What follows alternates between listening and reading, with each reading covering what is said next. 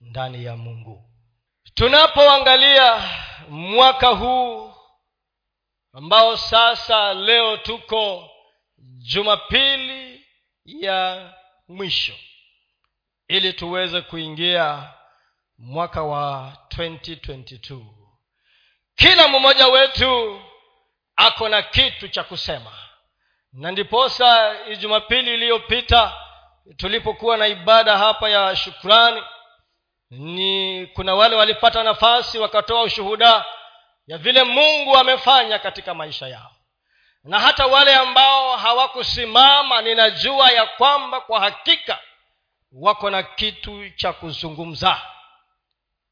Cha kumwambia mungu asante na kumwambia mungu ya kwamba kweli mwaka umekuwa na changamoto zake lakini pia mwaka ndani yako imewezekana ya kwamba ndani yake yeye mungu wetu na baba yetu ametuvukisha na ametufikisha hapa na hata siku ambazo zimesalia pia huyu mungu atatuvukisha salama. Amen.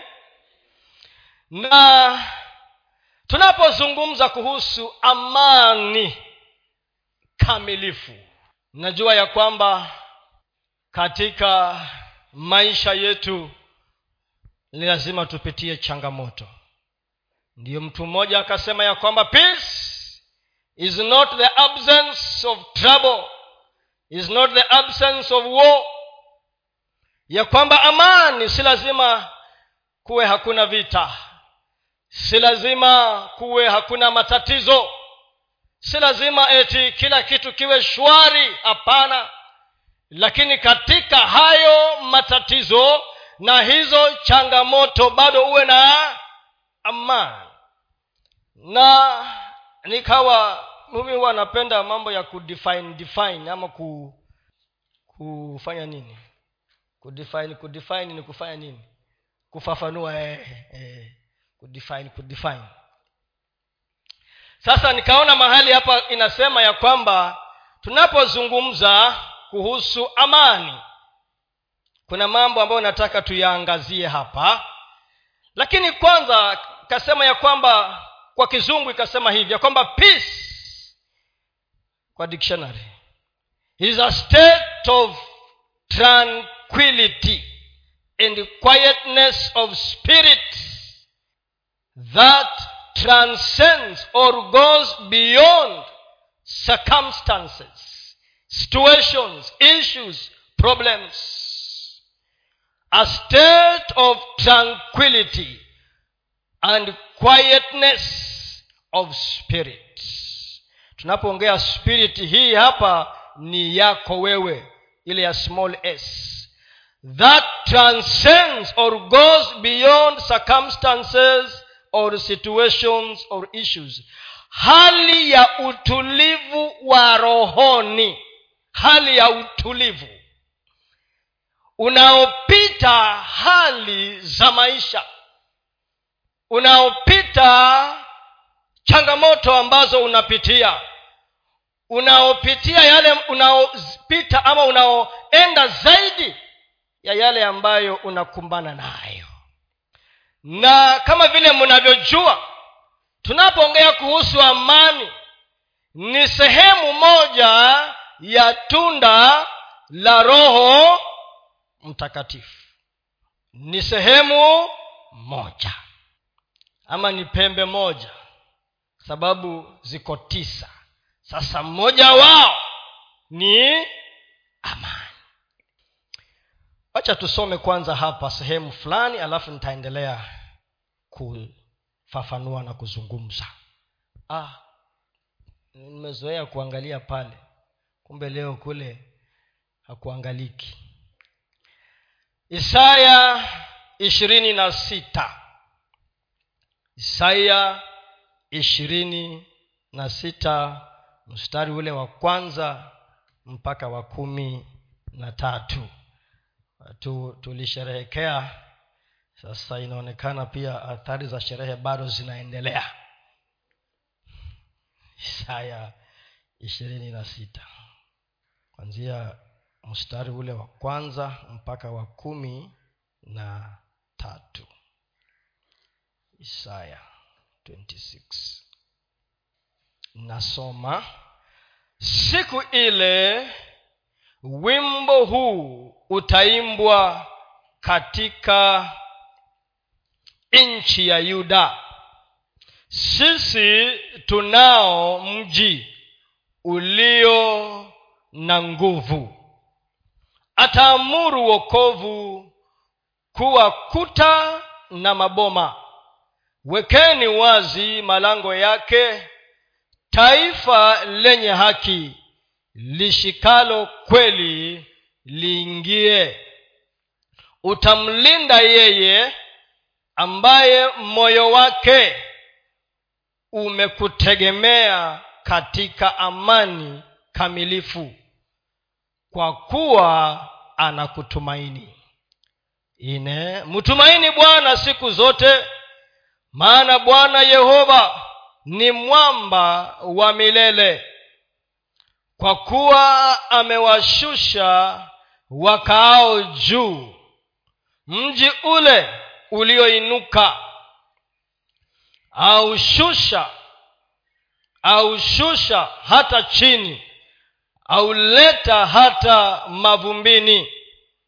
Mguu utaukanyaga chini mguu utaukanyaga chini. Nam miguu yao walio maskini na hatua zao walio wahitaji. Njia yake mwenye haki ni unyofu. Wewe uliye mnyofu wainyosha njia ya mwenye haki. Nam katika njia ya hukumu zako sisi tumekungoja. E bwana shauku ya nafsi zetu inaelekea jina lako na ukumbusho wako. Kwa nafsi yangu nimekutamani wakati wa usiku. Nam kwa nafsi yangu ndani yangu nitakutafuta mapema. Maana hukumu zako zikiwapo duniani watu wakaao duniani hujifunza haki kumi. Mtu mbaya ajapofadhiliwa hata hivyo hatajifunza haki katika nchi ya unyofu atatenda udhalimu wala hatauona utukufu wa bwana. Bwana mkono wako umeinuliwa lakini hawaoni lakini watauona.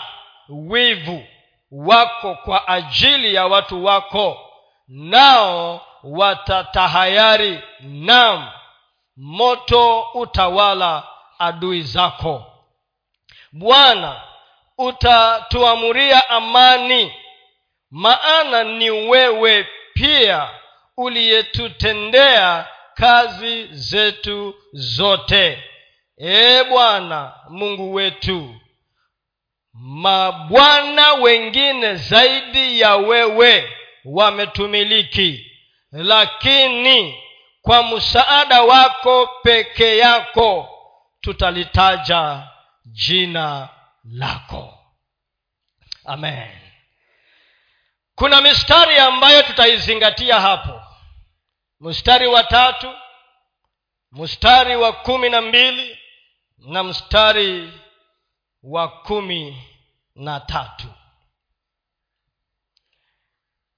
Hapa tumesoma imetuambia ya kwamba ewe bwana mungu wetu utamlinda mtu yule ambaye moyo wake ameuweka kwako.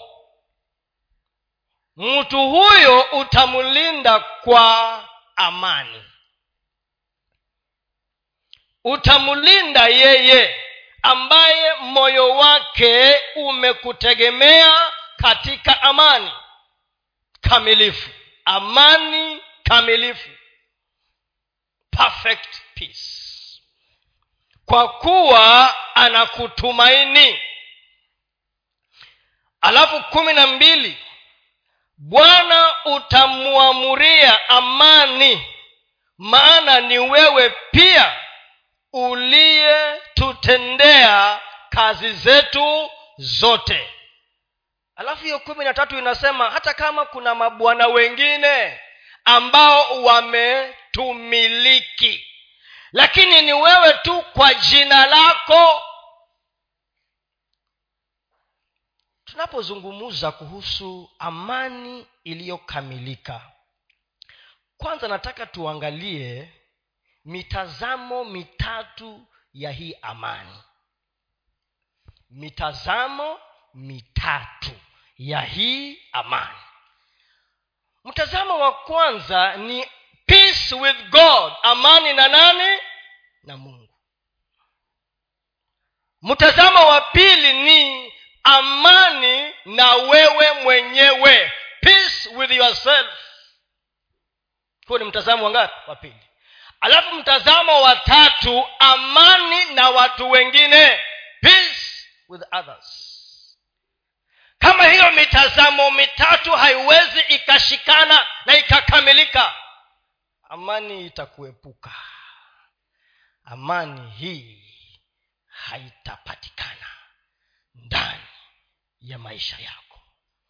Peace with god amani na mungu. Katika mtazamo huu nataka tuangalie isaya tisa na mstari wa saba. Hapo tumesoma nitarudi tena baadaye. Isaya tisa na mstari wa saba. Hiyo isaya hiyo inakuwa very popular na famous. Kwa sababu huwa mara nyingi ndio tunaisoma tukiangalia vile isaya alitabiri kumhusu yesu kristo. Lakini nataka tuangalie huu mstari wa saba ambapo kuna majina ambayo yametajwa ambaye ambayo yamepewa. Huyu yesu. Huo mstari wa saba. Isaya hiyo ya tisa mstari wa saba.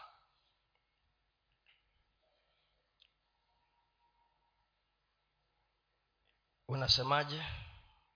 Jua eh, unasema hivi. Mstari wa saba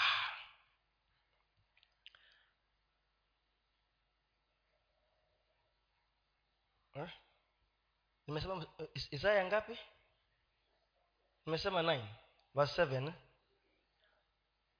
oh. kwani nime nime and, and, maana kwa ajili yetu mtoto amezaliwa. Oh yes yes ni hapo eh? tumepewa mtoto mwanaume na uweza wa kifalme utakuwa begani mwake. That is six. Naye ataitwa yes six. Ataitwa jina lake mshauri wa ajabu mungu mwenye nguvu baba wa milele mfalme wa amani the prince of peace. Sasa tunataka tuone ya kwamba amani baina yetu na mungu ni ianze katika chanzo misingi maana chanzo cha amani yetu ni mungu. Huyu yesu yeye ndiye anaitwa mfalme wa amani. Na tunapoongea kuhusu mfalme tunaongea kuhusu utawala. Na utawala unaanza ndani maana sisi ndiyo hekalu maana sisi ndiyo tunabeba uwepo wa mungu. Maana sisi ndiyo kanisa. Sisi ndiyo wana wa mungu wa huo ufalme. Kwa hivyo amani yake yeye ambaye ndiye mfalume wetu itawale katika mioyo yetu. Chanzo cha amani yetu. Na tukiendelea kusoma mahali kwengine tena isaya hamsini na tatu mstari wa tano isaya hamsini na tatu mstari wa tano. Kuhusu amani na mungu. Isaya hamsini na tatu mstari wa tano. Inasema bali alijeruhiwa kwa makosa yetu alichubuliwa kwa maovu yetu adhabu ya amani yetu ilikuwa juu yake. Na kwa kupigwa kwake sisi tumepona. Nataka hapo mahali inasema adhabu ya amani yetu. Yaani sisi ndiyo tupate tupatanishwe na mungu tena. Hapo ndiyo kuna chanzo cha amani yetu.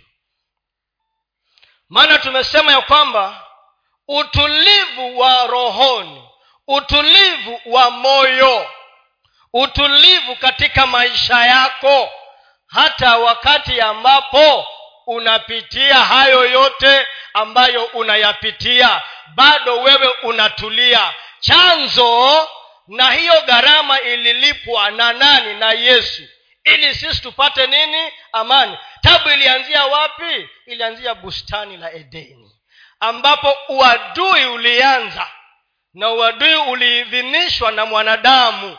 Sasa yesu akabidi aje atupatanishe.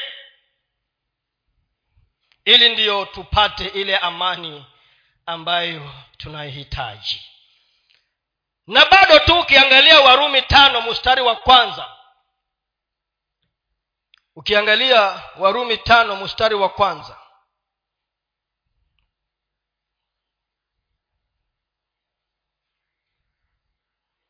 unasema hivi romans 5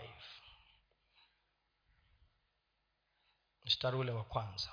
Unasema basi tukisha kuhesabiwa haki itokayo katika imani na muwe na amani kwa mungu kwa njia ya bwana wetu yesu kristo. Na muwe na amani. Kwa nani kwa mungu. Amani mtazamo huu wa kwanza nataka tujiulize sisi wenyewe. Kila mtu ajiulize mwenyewe. Je niko na amani na mungu muwe na amani. Je niko na amani? Na mungu. Kwanza mimi na mungu. Mimi. Ndiyo yesu baadaye akawa anaambia wanafunzi wake ya kwamba amani yangu nawapa. Na hii amani yangu ni wapayo siyo kama vile ulimwengu unavyopeana kwa hivyo inamaanisha ya kwamba kuna amani ya ulimwengu na kuna amani ya nani? Ya mungu. Amani ni wapayo. Sio kama vile ulimwengu unavyopeana. Amani ya ulimwengu ni ya muda. Amani ya ulimwengu inaitwa fleeting inapita amani ya ulimwengu inaegemea vitu vionekanavyo na macho. Amani ya ulimwengu inatembea katika ubinafsi wa mwanadamu. Hivyo ndiyo dunia inadanganya watu ya kwamba ukiwa hivi utakuwa na amani. Wanasema ya kwamba unaweza ukaitengeneza kwa vitu. Lakini yesu akawaambia ya kwamba amani ni wapayo mimi ni tofauti yohana kumi na nne mstari wa ishirini na saba. Amani na mungu. Yohana kumi na nne na mstari wa ishirini na saba.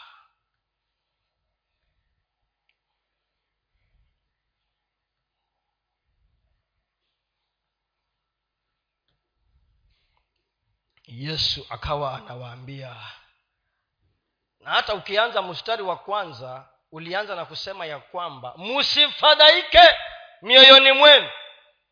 Mnamwamini mungu niamini na mimi. Alafu alipoteremka huko chini ndio akawaambia ishirini na saba baada ya kuongea na wao maana alikuwa anawatayarisha ili ndiyo akiwachana na wao wawe tayari kukabiliana na maisha. Kama watu ambao ni mabalozi ambao yeye mwenyewe amewachagua amewatayarisha. Akawaambia mi akawaambia ya kwamba ishirini na saba amani na waachieni amani yangu nawapa. Niwapayo mi, niwapavyo mimi sivyo kama ulimwengu utoavyo. Msifadhaike mioyoni mwenu wala musiwe na uoga. Ni lazima tujue ya kwamba nilikuwa ninaongea na mtu kama namwambia ya kwamba unajua tusipokuwa makini tutakosa kuona kile kitu kinachofanyika sasa katika mtazamo wa kiroho. Tutafikiria tu ni mambo ya kawaida.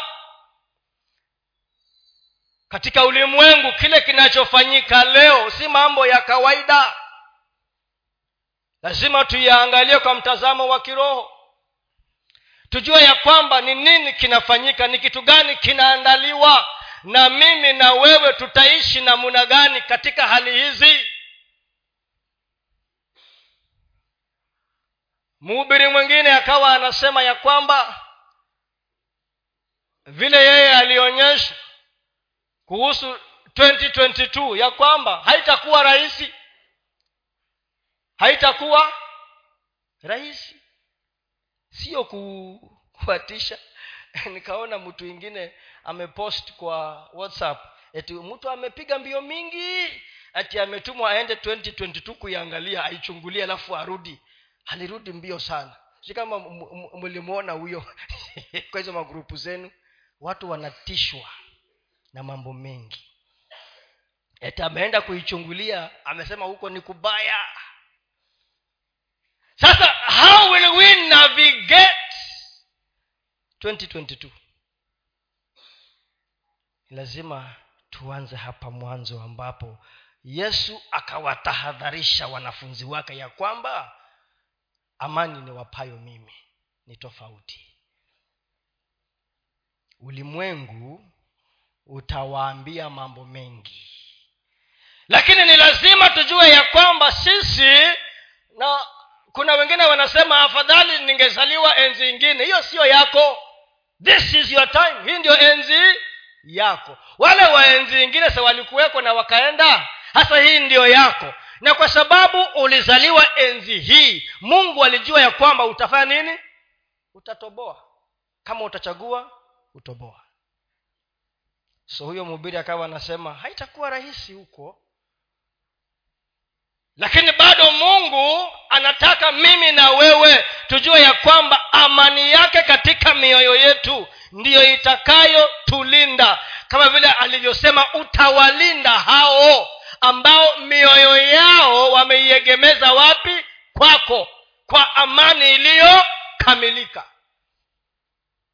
Wale ambao umeingia kuchelewa isaya ishirini na sita mstari wa kwanza mpaka wa kumi na tatu. Na nukuu hapo mstari wa tatu kumi na mbili kumi na tatu. Wale ambao wataweza kunavigate ama tuki, kutoboa ni wale sisi ambao tu, hatu tutakwama pale ambapo wamesema wale utawalinda wale ambao mioyo yao wameitegemeza ama wameiweka kwako. Kwa kizungu inasema those who, who whose, whose heart are stayed. Yaani akisema are stayed on you ni kusema ya kwamba hata uchunwe hata upigwe makofi yaani umeshikilia hivi na wewe umesema nakwama ninakwama na yesu. Hata, mo, hata unajua silikuwa tunasema hatujui omicron itazaa nani. Hatujui lakini sisi kama wakristo mitazamo yetu ijue ya kwamba haya ni mambo ya kiroho ambayo yanadhihirika kimwili. Na lazima tukumbane naye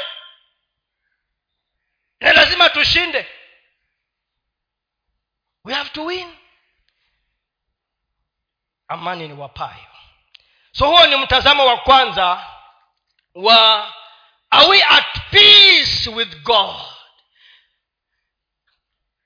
amani ilipotezwa bustanini huko kwa sababu ya dhambi na kuasi.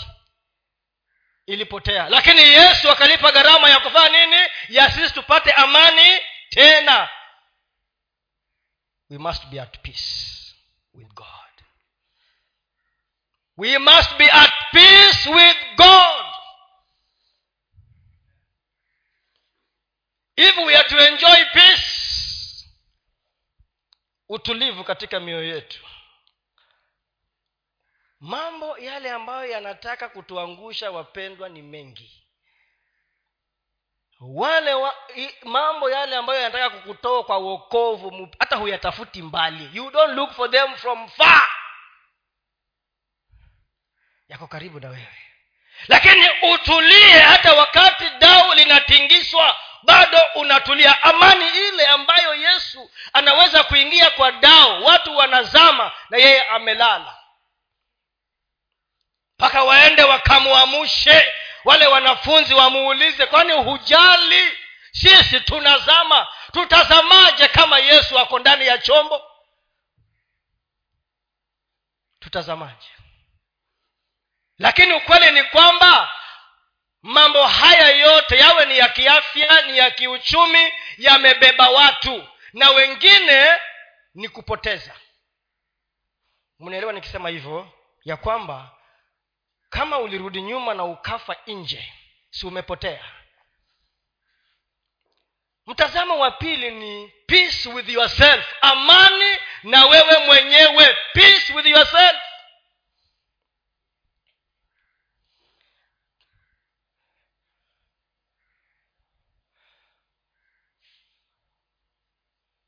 Amani na wewe mwenyewe.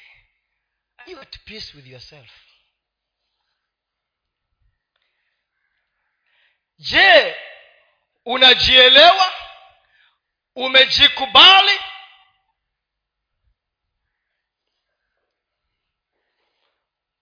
Na hii amani na wewe mwenyewe inadhihirishwa na vile unavyoishi katika uhusiano wako kwanza na mungu alafu pili jinsi unavyojielewa wewe mwenyewe si ndio yesu akawaambia katika ule mstari tumesoma eh, yohana eh, kumi na nne mstari wa kwanza msifadhaike mioyoni mwenu. Sasa ni wewe. Mwaminini mungu na mniamini mimi. Ni yesu akawa anazungumza. Msifadhaike msishangae msikate tamaa. Msitahayari sasa e, usiukweli ni kwamba haya mambo ya dunia hii ya magonjwa haya yalitupata wengi tukishangaa. Lakini tukirudi katika mtazamo wa neno la mungu ndio tunaelewa ni kitu gani kinafanyika. Hatutatembea tukiishi tukizungumuza kama vile watu wengine wanazungumza ishara kubwa ya kwamba kuna ukosefu wa amani ni ukosefu wa imani. Ishara kubwa ya kwamba kuna ukosefu wa amani ni ukosefu wa imani. Ukosefu wa imani. Na ukosefu wa imani utaonekana kwa mazungumzo na kwa matendo. Utaonekana waziwazi na hapo ndiyo naye shetani anapata nafasi ya kuingia sasa ajaze hofu ndani yako uoga na wasiwasi. Mkristo ambaye anajielewa ninamwita the self aware christian anajua ya kwamba ako vitani ako katika vita. Wakati wowote umewahi jiuliza kwa nini waganga wanapenda kutembea usiku? Kwani hawatembei mchana kufanya mambo yao? Umewahi jiuliza kwa nini? Sarakasi mingi za uchawi na uganga zitafanyika wapi? Na huu ndio wakati wewe umefanya nini? Umelala si ndio?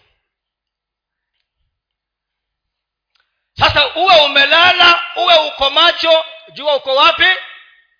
Uko kwa vita yaani unajitambua mazingira yako. Ili ndio hata ukitembea ukiona kitu kinafanyika hushtuki hushangai. Unajua kikifanyika hivi silaha yangu ndiyo hii ninifanye hivi na vile. Ili ndio nikabiliane na hali hii. Wafilipi nne moja mpaka saba. Philippians 4 1 to 7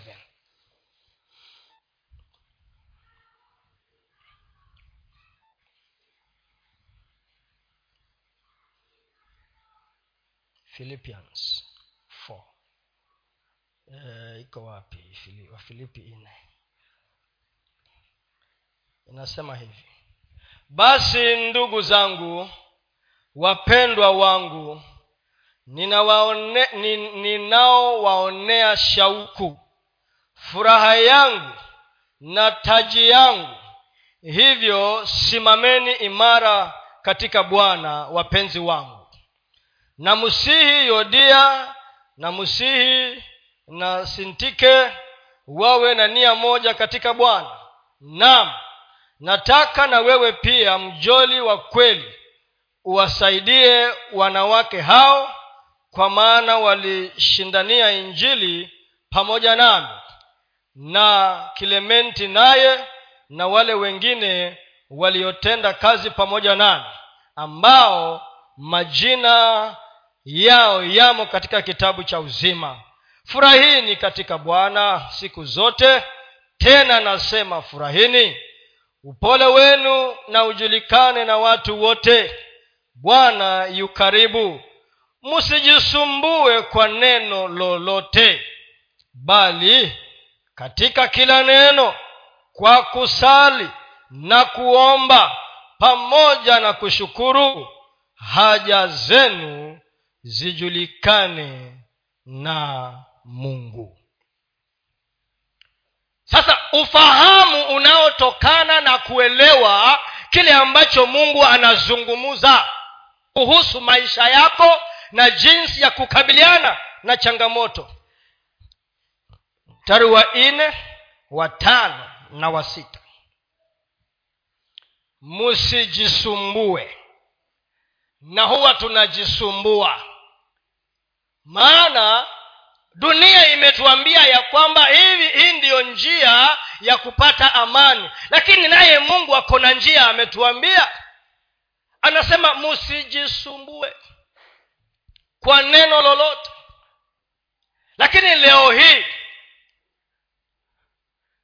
wenyewe watu tumetatizika.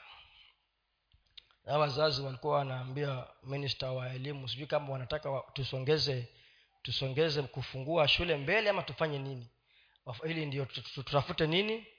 School fees. Maana kimeumana. Maana kimefanyika nini? Kimeumana. Walitoka tayari juzi wamerudi tena wanafungua tayari. Hiyo pesa iko wapi? Lakini mungu ya, yake yeye ni a very simple formula. Anasema msijisumbue kwa neno lolote bali katika kila neno kila neno. Kama ni school fees ni neno. Kama ni renti ya nyumba ni neno. Kama ni chakula kwa meza neno. Yaani kwa kila neno. Kwa kusali na kuomba pamoja na kushukuru haja zenu na zijulikane na mungu. Lakini unajua huwa wakati mwingine haja zetu hazijulikani na mungu kwanza zinajulikana na kina nani? Na wanadamu.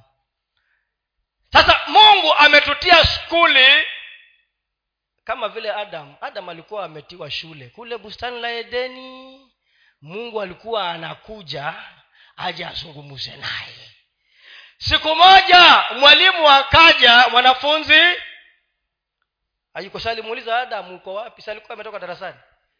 Yeah hivyo ndio huwa tunafanya mara nyingi. The word of god is so simple that sometimes tunakosa kuamini neno la mungu. And therefore we are not at peace with ourselves. Tumesumbuka. Tumesumbuka. Yeye anasema tu kwa kila neno lakini wewe na mimi kitu cha kwanza jambo likija unachukua simu yako unatafuta mtu kwa simu unaangalia contacts ni nani anaweza kunitumia elfu tano. Hiyo ndio instinct inakuja. Lakini nituishi tukielewa ya kwamba instinct ya kwanza hata huwa anaambia a watoto wangu mkiwa na jambo msinikimbilie mimi kwanza si wewe huyo baba hata mimi baba yangu ni nani? Huyo mungu. Weenda kwake kwanza alafu ndio ukuje. Sasa yeye umwambie mungu fungulia baba yangu njia. Unisaidie pia mi kuomba huko. Pia mi nataka hiyo nji hiyo njia. Tunajielewa. We understand. Peace with ourselves because na, na hii amani na sisi wenyewe inatokana na nini? Na kweli. From the truth and the truth is the word of god. And the truth ni mungu mwenyewe. Sivyo ndio ametuambia pale mahali tunapajua sana na mutaijua kweli na kweli itawaweka? Yes. Sasa kuna kujua na kuna kufanya.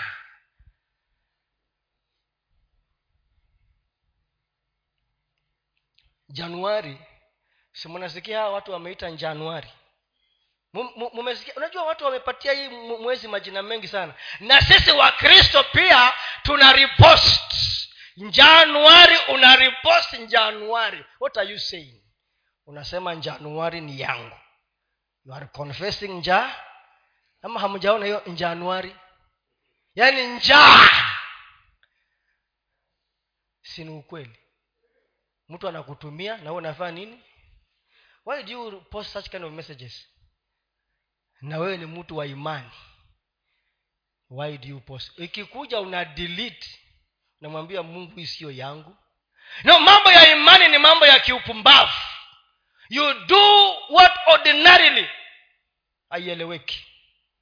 Kwa sababu unajielewa. Si ndio kwa sababu mathayo sita ishirini na tano ukiteremuka mpaka thelathini na nne imezungumuza sana mambo ya kutokuwa na hofu.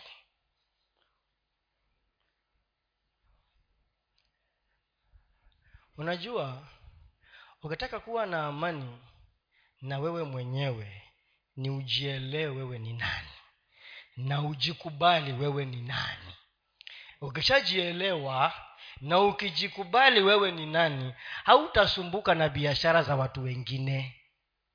Utasumbuka na biashara za watu wengine. Kwa mfano ukitembea hii kenya leo kila pembe ya kenya kunajengwa kama umetembea tu kidogo ukienda kila pembe ya hii kenya watu wanajenga kama wenda wazimu. Unajiuliza hii pesa wanatoa wapi hawa watu?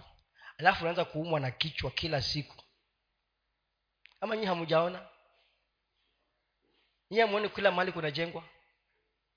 Ta nilikuwa nasema hata huku kwangu ulikuwa kunakaa msituni sasa kume, kumelimwa mabarabara mpaka ni kama tuko town. Eh? alafu wewe utembee ukisema sasa hawa watu wanajenga kila siku na mimi hata pesa sita kununua plot. Unashikwa na pressure. Unashikwa na nini? Na pressure na huo ndio ukweli wa mambo. These are the things that we face every day. Tukitembea huko. Na huyu yesu anasema amani yangu nimewapa sio kama ulimwengu unavyopeana hiyo amani. Lakini tunapokumbana na hali halisia tunasahau. Tunabebwa. Ndio hapo kwa mathayo hapo sita ishirini na tano imezungumuza sana kuhusu wasiwasi hofu na uoga na kutokuwa na imani. Kama huna imani hutakuwa na amani. And you cannot fake it. Huwezi unajua huwezi ukakuwa ukajifanya milele haiwezekani. Italipuka tu. Huo umeona mtu anajifanya ni muungwana sana. Lakini kuna kwanga na boiling point ikifika hata analipuka tu mwenyewe. Na alikuwa anajifanya ni mtu muungwana. Huwezi ukapretend be real. Matayo sita ishirini na tano.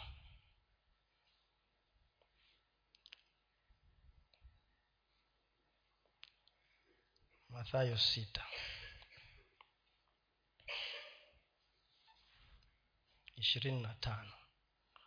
Kwa mahali inasema hivi nitasoma mistari michache tu pale. Kwa sababu hiyo nawaambieni msisumbuke maisha yenu. Mule nini au munywe nini? Wala miili yenu muvae nini? Maisha je si zaidi ya chakula na mwili zaidi ya mavazi waangalieni ndege wa angani ya kwamba hawapandi wala hawavuni wala hawakusanyi galani na baba yenu wa mbinguni huwalisha hao? Ninyi je si bora kupita hao? Ni yupi kwenu ambaye akijisumbua aweza kujiongeza kim, kimo chake hata mkono mmoja na mavazi ya nini kuyasumbukia. Fikirini maua ya mashamba jinsi yameavyo. Hayafanyi kazi wala hayasokoti nami nawaambia ya kwamba hata suleimani katika fahari yake yote hakuvikwa vizuri kama mojawapo ya hayo. Basi ikiwa mungu huyavika hivi majani ya kondeni yaliyopo leo na kesho hutupwa karibuni je hatazidi sana kuwavika ninyi enyi wa imani haba?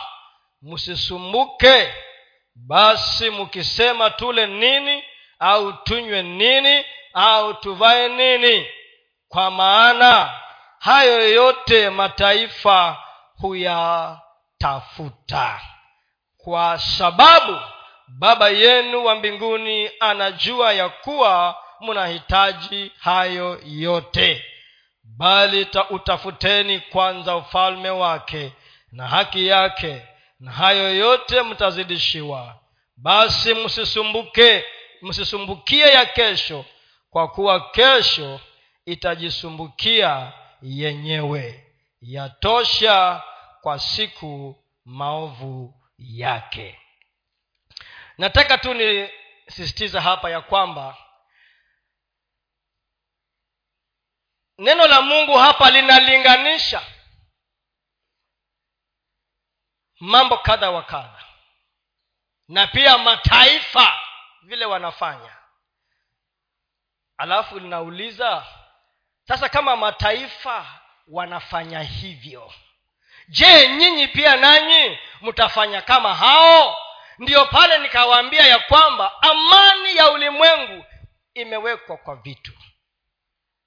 Lakini kuna mtindo ambao mungu anataka tufuate. Ndio hapa ameuliza maswali. Kwa mfano hawa ndege. Kazi ya ndege ukimwangalia huyo ndege ni umwone mungu hasa ndege yeye kazi yake ni afanye kile ambacho mungu alimuumba afanye ili naye mungu afanye kile ambacho ni afanye ili amuhifadhi aendelee kudhihirisha ukuu wa wa mungu. Hiyo ndiyo kazi. That's the, that's the understanding. Ndege siku ile atakoma kuwa ndege naye mungu atakuwa relieved from his obligation lakini as long as ndege anaendelea kuwa ndege vile anavyo anavyo anavyopendeza kwa macho anavyoimba yaani vile anavyokaa hivyo ndivyo mungu anataka awe ndege asiwe kitu chengine ili naye mungu aendelee kutimiza nini? Wajibu wake wa kumtunza na kumhifadhi. Tabu inapatikana wakati ambapo tumekosa kujielewa tunakuwa watu wengine. Naye mungu anakuwa relieved of his obligation kufanya nini? Kutushughulikia.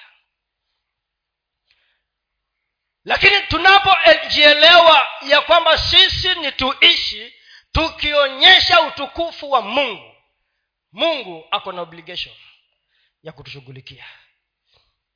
Mungu katika kanuni zake ako na jukumu la kukushughulikia. Ndio akawaambia msisumbuke. Lakini hofu huwa inaingia na inatufanya tunakosa kujielewa na tunakosa amani ndani ya mioyo yetu. Alafu mtazamo wa tatu amani na watu wengine. Peace with men zile heri ambazo ziko katika kitabu cha mathayo.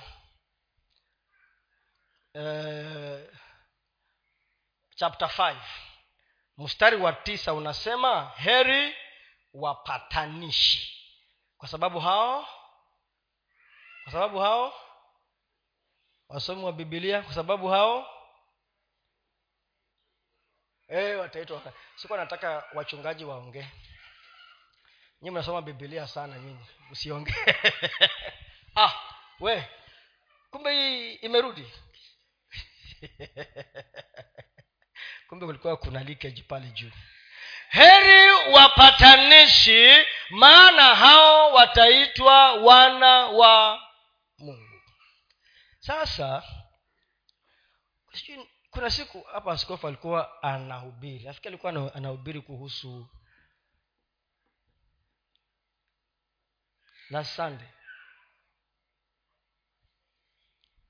Huwa ninawapatia mitihani hawa. Nikienda huko nyumbani nawauliza muniambie ile mahubiri yote jumapili kumehubiriwa nini? Muniambie kwanzia ibada zote zile mumeenda mpaka ushirika muniambie kichwa cha ujumbe na kulisomwa wapi. Haikwangi rahisi. Hmm. na kama wewe ndani yako hakuna amani huwezi ukapeana amani. Kama wewe mwenyewe hauna upatanisho baina yako na mungu na wewe mwenyewe hauwezi ukapatanisha watu wengine.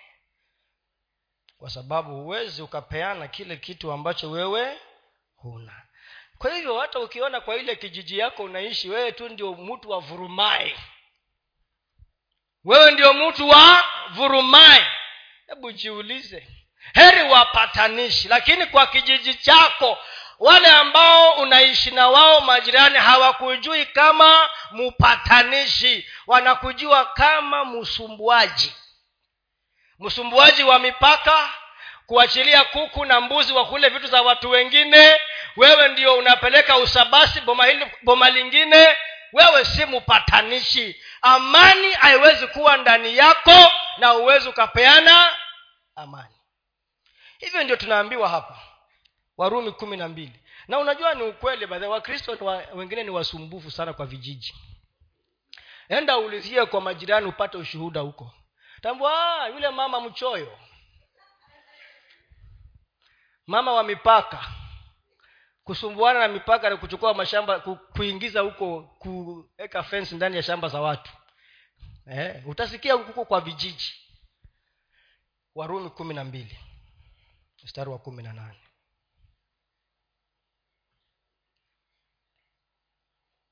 Romans. Ah niwekee hiyo basi nisome hapa ikiwezekana kwa upande wenu mkae katika amani na watu wote ikiwezekana ni chaguo lako eh?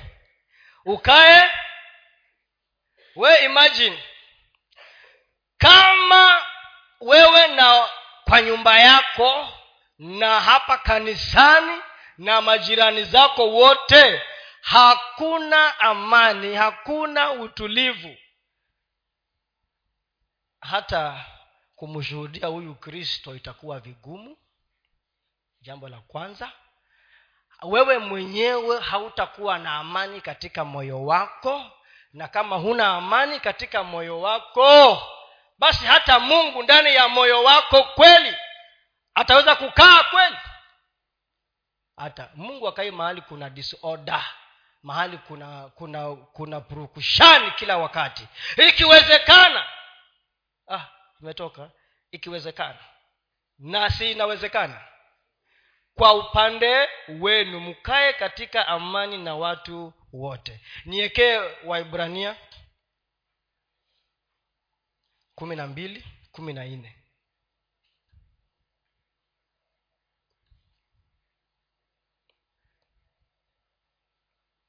Hebrews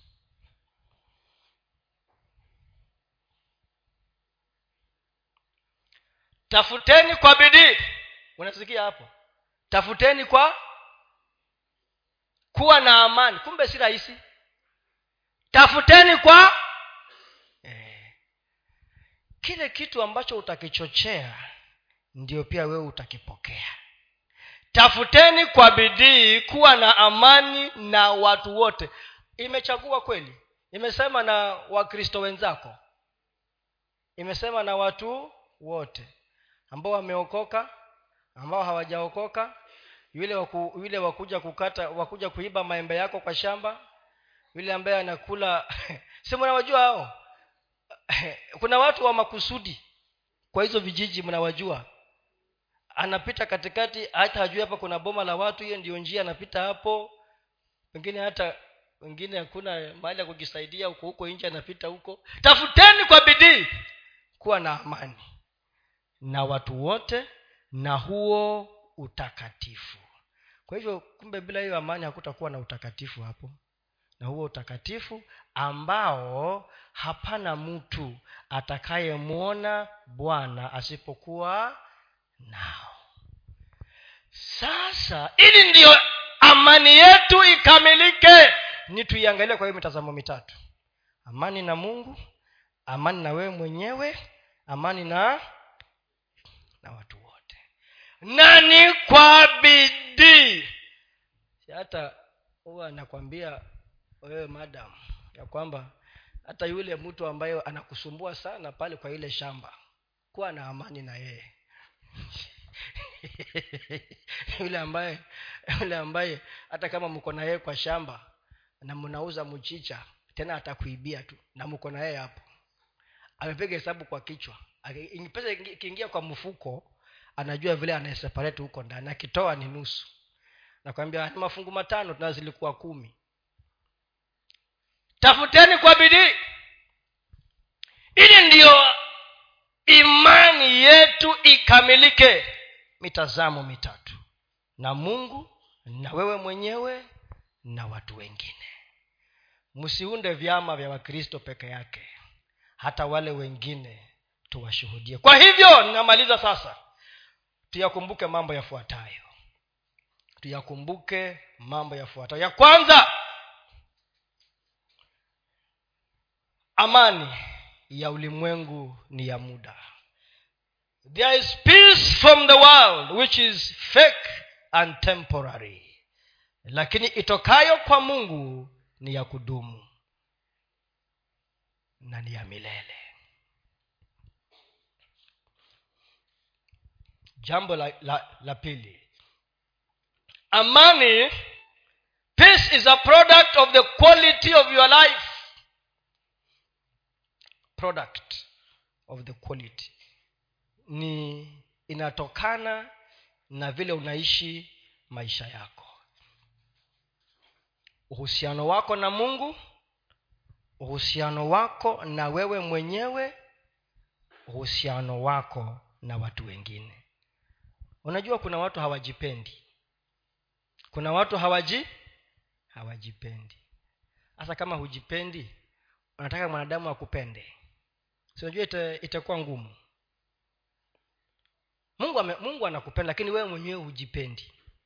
Wewe mwenyewe unajidharau. Wewe mwenyewe unajishusha. Wewe mwenyewe unajiambia hasa watu kama sisi tutaweza kweli wewe mwenyewe unafanya nini? Unajidharau. The quality of your life. Uhusiano wako na mungu uko vipi?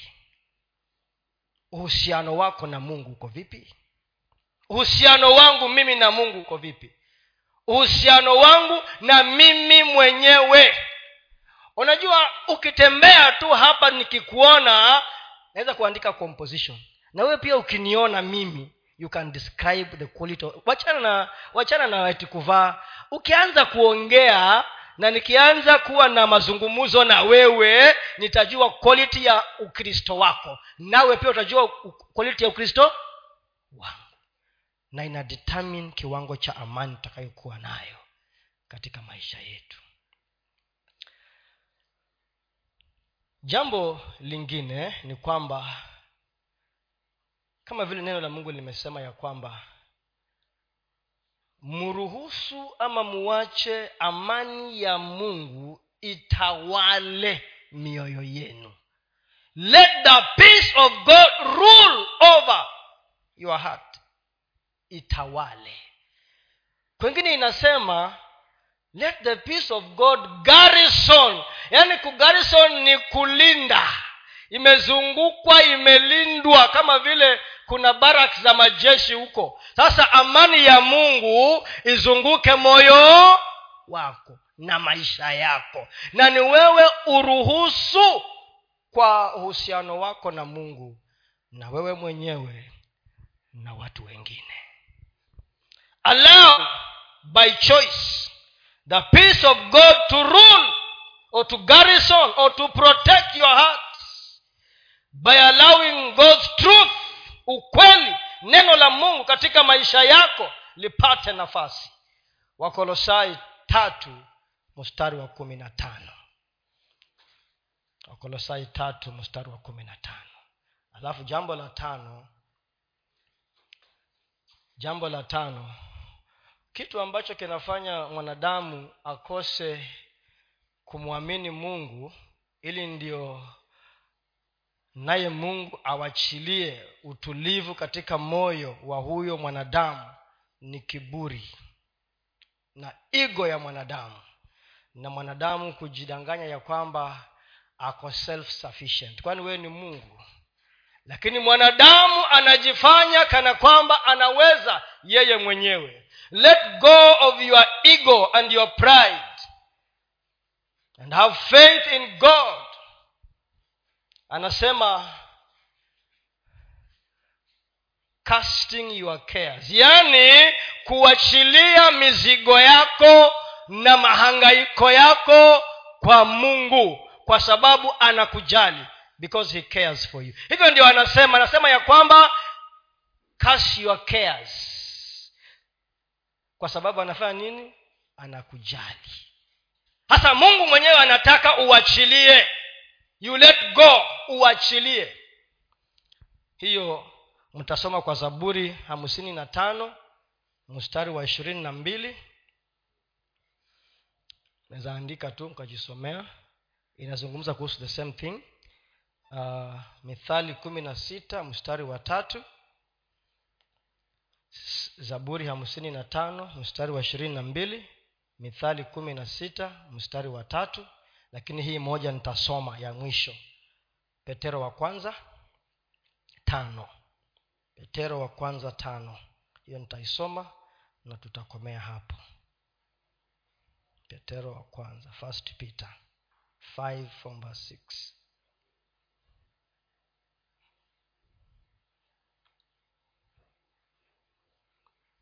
okay cha nitafute huku. First peter 5 from verse 6 okay. Inasema hivi basi nyenyekeeni chini ya mkono wa mungu ulio hodari ili awakweze kwa wakati wake. Huku mkimtwika yeye huku mkimtwika yeye fadhaa zenu zote eh, hiyo eh? ni casting eh? kutwika ni kuweka juu kwa maana yeye hujishughulisha sana kwa mambo yenu muwe na kiasi na kukesha kwa kuwa mshtaki wenu ibilisi kama simba angurumaye huzunguka zunguka akitafuta mtu amumeze. Nanyi mupingeni huyo mkiwa thabiti katika imani mkijua ya kuwa mateso yale yale yanatimizwa kwa ndugu zenu walioko duniani. Na mungu wa neema yote aliyewaita kuingia katika utukufu wake wa milele katika kristo. Mkiisha kuteswa kwa muda kidogo yeye mwenyewe atawatengenezea no atawatengeneza na kuwathibitisha na kuwatia nguvu. Amen. Anasema ya kwamba tumutwike eh? tumutwike. Sasa kama huu umebeba wewe mzigo umutwike yeye. Fadhaa zenu zote casting all your cares upon him. Kwa sababu yeye anajishughulisha na kila jambo linalotuhusu. Ili ndiyo tutembee tukiwa huru na amani katika mioyo yetu kama hakuna amani katika mioyo yetu hatuwezi tukaomba wapendwa. Hatuwezi tukafunga maana ukianza kuomba ile tatizo lako ndio linakuja. Unawaza hilo mpaka maombi yanakoma. Unashindwa kuomba unashindwa kufunga unashindwa kusoma neno. Lakini wakati ambapo umejizoesha kwa kuchagua kwako anasema mumutwike yeye. Na amesema ya kwamba haya kuna mateso ambayo lazima tupitie lakini amesema ni ya muda tu mchache. Alafu yeye mwenyewe ametuhakikishia ya kwamba atatutengenezea nafasi. Anasema hayo ndiyo kila mkristo anapitia kwa wakati wetu huu haya ni tuyapitie. Wakati wa watu wengine watapitia yao lakini sisi huu ndio wakati wetu. Nataka tunapomwamini mungu ya kwamba tunakwenda kuvuka salama na kuingia mwaka mwingine tuingie na mtazamo wa kwamba mungu ako pamoja nasi. Mtazamo wa kwamba mungu amekusudia ya kwamba nitushinde katika hizo changamoto lakini mioyo yetu ijawe na amani itokayo kwake. Ya kwamba kuwe na exchange tubadilishane na yeye tumtwike yeye ili sisi tuende tukiwa free. Lakini hilo ni chaguo la kila mmoja wetu. Naomba ya kwamba mungu atusaidie. Ya kwamba hii amani iliyokamilika iwe sehemu yetu amani iliyokamilika iwe sehemu yetu. Lakini kumbe ni tuwe na bidii. Amani yetu na mungu ni uhusiano wetu na mungu. Amani yetu na sisi wenyewe ni kujielewa na kujitambua. Na amani yetu na watu wengine ni tuitafute kwa bidii. Ili sisi huo utakatifu uliotajwa pale ambao bila huo hatutaweza kumwona mungu. Mungu atubariki sote. Amen